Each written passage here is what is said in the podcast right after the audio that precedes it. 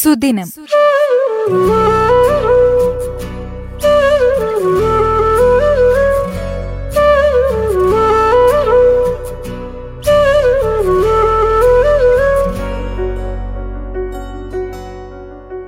സുദിനം പരിപാടിയിലൂടെ ഇന്ന് സന്ദേശം നൽകുന്നത് radio Mattoli station director Biju Kargappally.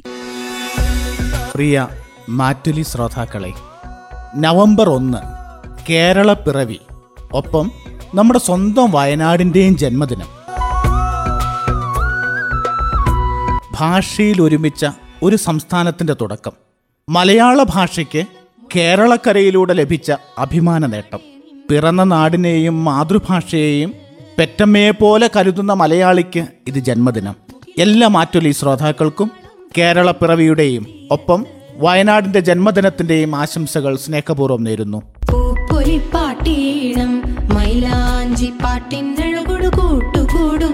ആയിരത്തി തൊള്ളായിരത്തി അൻപത്തി ആറ് നവംബർ ഒന്നിനാണ് ഭാഷ അടിസ്ഥാനത്തിൽ കേരളം രൂപം കൊള്ളുന്നത്. ഇന്ത്യക്ക് സ്വാതന്ത്ര്യം ലഭിച്ചതിന് ഒൻപത് വർഷങ്ങൾക്ക് ശേഷമാണ് കേരള സംസ്ഥാനം രൂപീകൃതമാകുന്നത്. മലനാടും ഇടനാടും തീരദേശവും ഉൾപ്പെട്ട കേരളത്തിൻ്റെ സാമൂഹികവും രാഷ്ട്രീയവുമായ സാഹചര്യങ്ങൾ ഇന്ത്യയിലെ മറ്റ് സംസ്ഥാനങ്ങളിൽ നിന്നും ഏറെ വ്യത്യസ്തമാണ്. ആയിരത്തി തൊള്ളായിരത്തി അൻപത്തി ആറിന് മുൻപ് തിരുവിതാംകൂർ, കൊച്ചി, മലബാർ എന്നിങ്ങനെ മൂന്ന് സംസ്ഥാനങ്ങളായിട്ടാണ് കേരളം നിലനിന്നിരുന്നത്.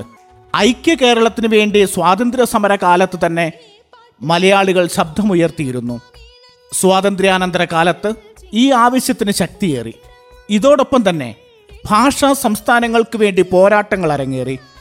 അവരുടെ എല്ലാം വിജയം കൂടിയായിരുന്നു ഭാഷാ അടിസ്ഥാനത്തിലുള്ള സംസ്ഥാനങ്ങളുടെ രൂപീകരണം. ആയിരത്തി തൊള്ളായിരത്തി അൻപത്തി ആറ് നവംബറിൽ കേരളം രൂപീകൃതമായപ്പോൾ കണ്ണൂർ ജില്ലയുടെ ഭാഗമായിരുന്നു വയനാട്. പിന്നീട് തെക്കൻ വയനാട് കോഴിക്കോട് ജില്ലയിലേക്ക് ചേർക്കപ്പെട്ടു. വയനാടൻ ജനതയുടെ അഭിലാഷങ്ങൾ നിറവേറ്റുന്നതിനായി നോർത്ത് വയനാടും സൗത്ത് വയനാടും കൂടിച്ചേർന്ന് ആയിരത്തി തൊള്ളായിരത്തി എൺപത് നവംബർ ഒന്നിന് വയനാട് ജില്ല രൂപീകൃതമായി. കേരള സംസ്ഥാനം ഉണ്ടായതിനു ശേഷമുള്ള ഏറ്റവും കടുത്ത പ്രതിസന്ധികളിലൂടെ നാം കടന്നു പോകുന്നു. രണ്ട് തുടർ പ്രളയങ്ങൾക്ക് ശേഷമുള്ള കോവിഡും ലോക്ക്ഡൗണും സാധാരണ ജനജീവിതം പൂർണ്ണമായും തളച്ചിട്ടിരിക്കുകയാണ്. ഓരോ പ്രതിസന്ധിയും അവസരമാണ് എന്ന് നാം പറയാറുണ്ട്. ലോകം അഭിമുഖീകരിക്കുന്ന ഏറ്റവും കടുത്ത പ്രതിസന്ധിയായ ഈ മഹാമാരി കാലഘട്ടവും ഏറ്റവും മികച്ച അവസരമാക്കണം. കൊറോണ കാലം മലയാള സംസ്കാരത്തിൽ നിലനിന്നിരുന്ന ഒട്ടനവധി നല്ല കാര്യങ്ങൾ വീണ്ടും നമ്മെ പഠിപ്പിക്കുന്നുണ്ട്. കുടുംബത്തോടൊപ്പം ജീവിക്കുന്നത് നല്ലതെന്ന്, സ്വന്തം കൃഷി നല്ലതാണെന്ന്.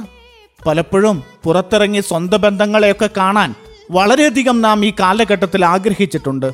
ഒരുമിച്ചിരുന്ന് സംസാരിക്കുന്നതിന് വേണ്ടി ഒരുമിച്ച് കൂടുന്ന പല സമയങ്ങളും സ്വന്തം മൊബൈലിൽ നോക്കി പരസ്പരം മനസ്സിലാവാതെ സ്വന്തമായി സമയം കണ്ടെത്തി ജീവിച്ചു തീർത്തിട്ടുണ്ട്. അപരരിലേക്ക് ഇറങ്ങിച്ചെല്ലാൻ ഒരുപാട് ആഗ്രഹിച്ച കാലമാണ് ഈ കൊറോണ കാലം. വൈകുന്നേരങ്ങളിൽ വീട്ടിൽ എല്ലാ തരം ഭക്ഷണ പദാർത്ഥങ്ങൾ ഉണ്ടായിരുന്നെങ്കിലും റെസ്റ്റോറൻറ്റിൽ പോകാനുള്ള ഒരു വെമ്പലുണ്ടായിരുന്നു. പക്ഷേ കൊറോണ നമ്മെ വീണ്ടും പഠിപ്പിച്ചു ഏറ്റവും സുരക്ഷിതമായ സ്ഥലം വീടാണെന്ന്, ഏറ്റവും സുരക്ഷിതമായ ഭക്ഷണം വീട്ടിലെ ഭക്ഷണമാണെന്ന്, ഏറ്റവും വലിയ ബന്ധം കുടുംബങ്ങളും അയൽവക്കങ്ങളും തമ്മിലുള്ള ബന്ധമാണെന്ന്.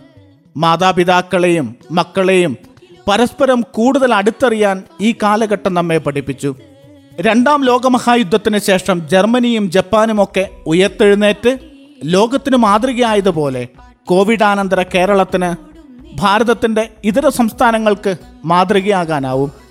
കേരളത്തിലെ സാമൂഹിക വികസനത്തെ കേരള മോഡൽ എന്ന പേരിൽ പല രാജ്യാന്തര സാമൂഹിക ശാസ്ത്രജ്ഞരും പഠന വിഷയമാക്കിയിട്ടുണ്ട്.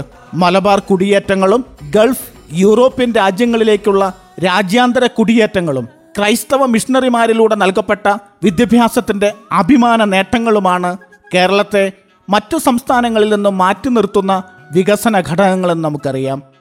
സംസ്കാര സമ്പന്നമായ, മതേതരത്തിൽ അധിഷ്ഠിതമായ, മാനുഷിക നന്മയിലൂന്നിയ കേരളീയ വികസന സങ്കല്പങ്ങളും അതിർവരമ്പുകളില്ലാത്ത പരസ്പര ഐക്യവും ഉയർന്ന നിയമബോധവും ജനാധിപത്യ വ്യവസ്ഥിതിയിലുള്ള വിശ്വാസവും ലോകത്തിന് മാതൃകയായ കേരള സംസ്കാരത്തിൻ്റെ തനിമയാണ്. വികസനത്തിൻ്റെ ഏത് നേട്ടങ്ങൾ കൈവരിക്കുമ്പോഴും നാം വിസ്മരിക്കാനാവാത്ത ജീവിത യാഥാർത്ഥ്യം നമ്മുടെ കാർഷിക പാരമ്പര്യമാണ്.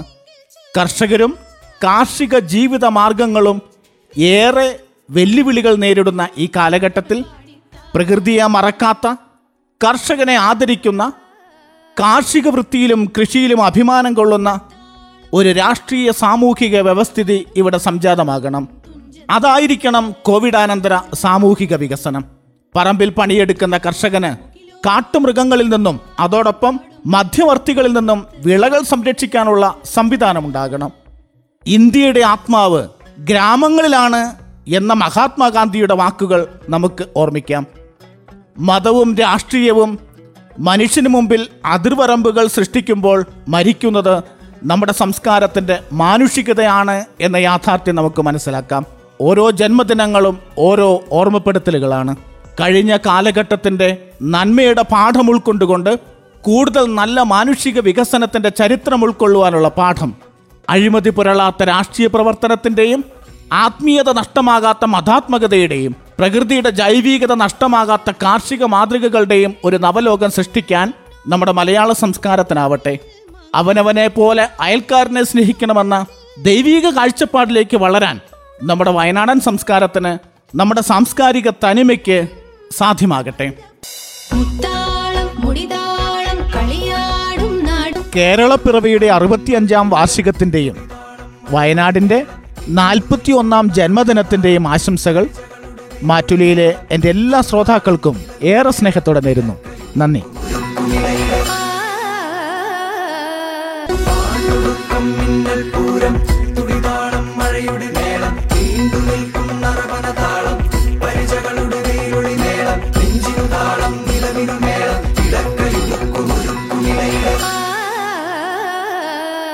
സന്ദേശം നൽകിയത് radio Mattoli station director Biju കാർഗപ്പള്ളി. സുദിനം.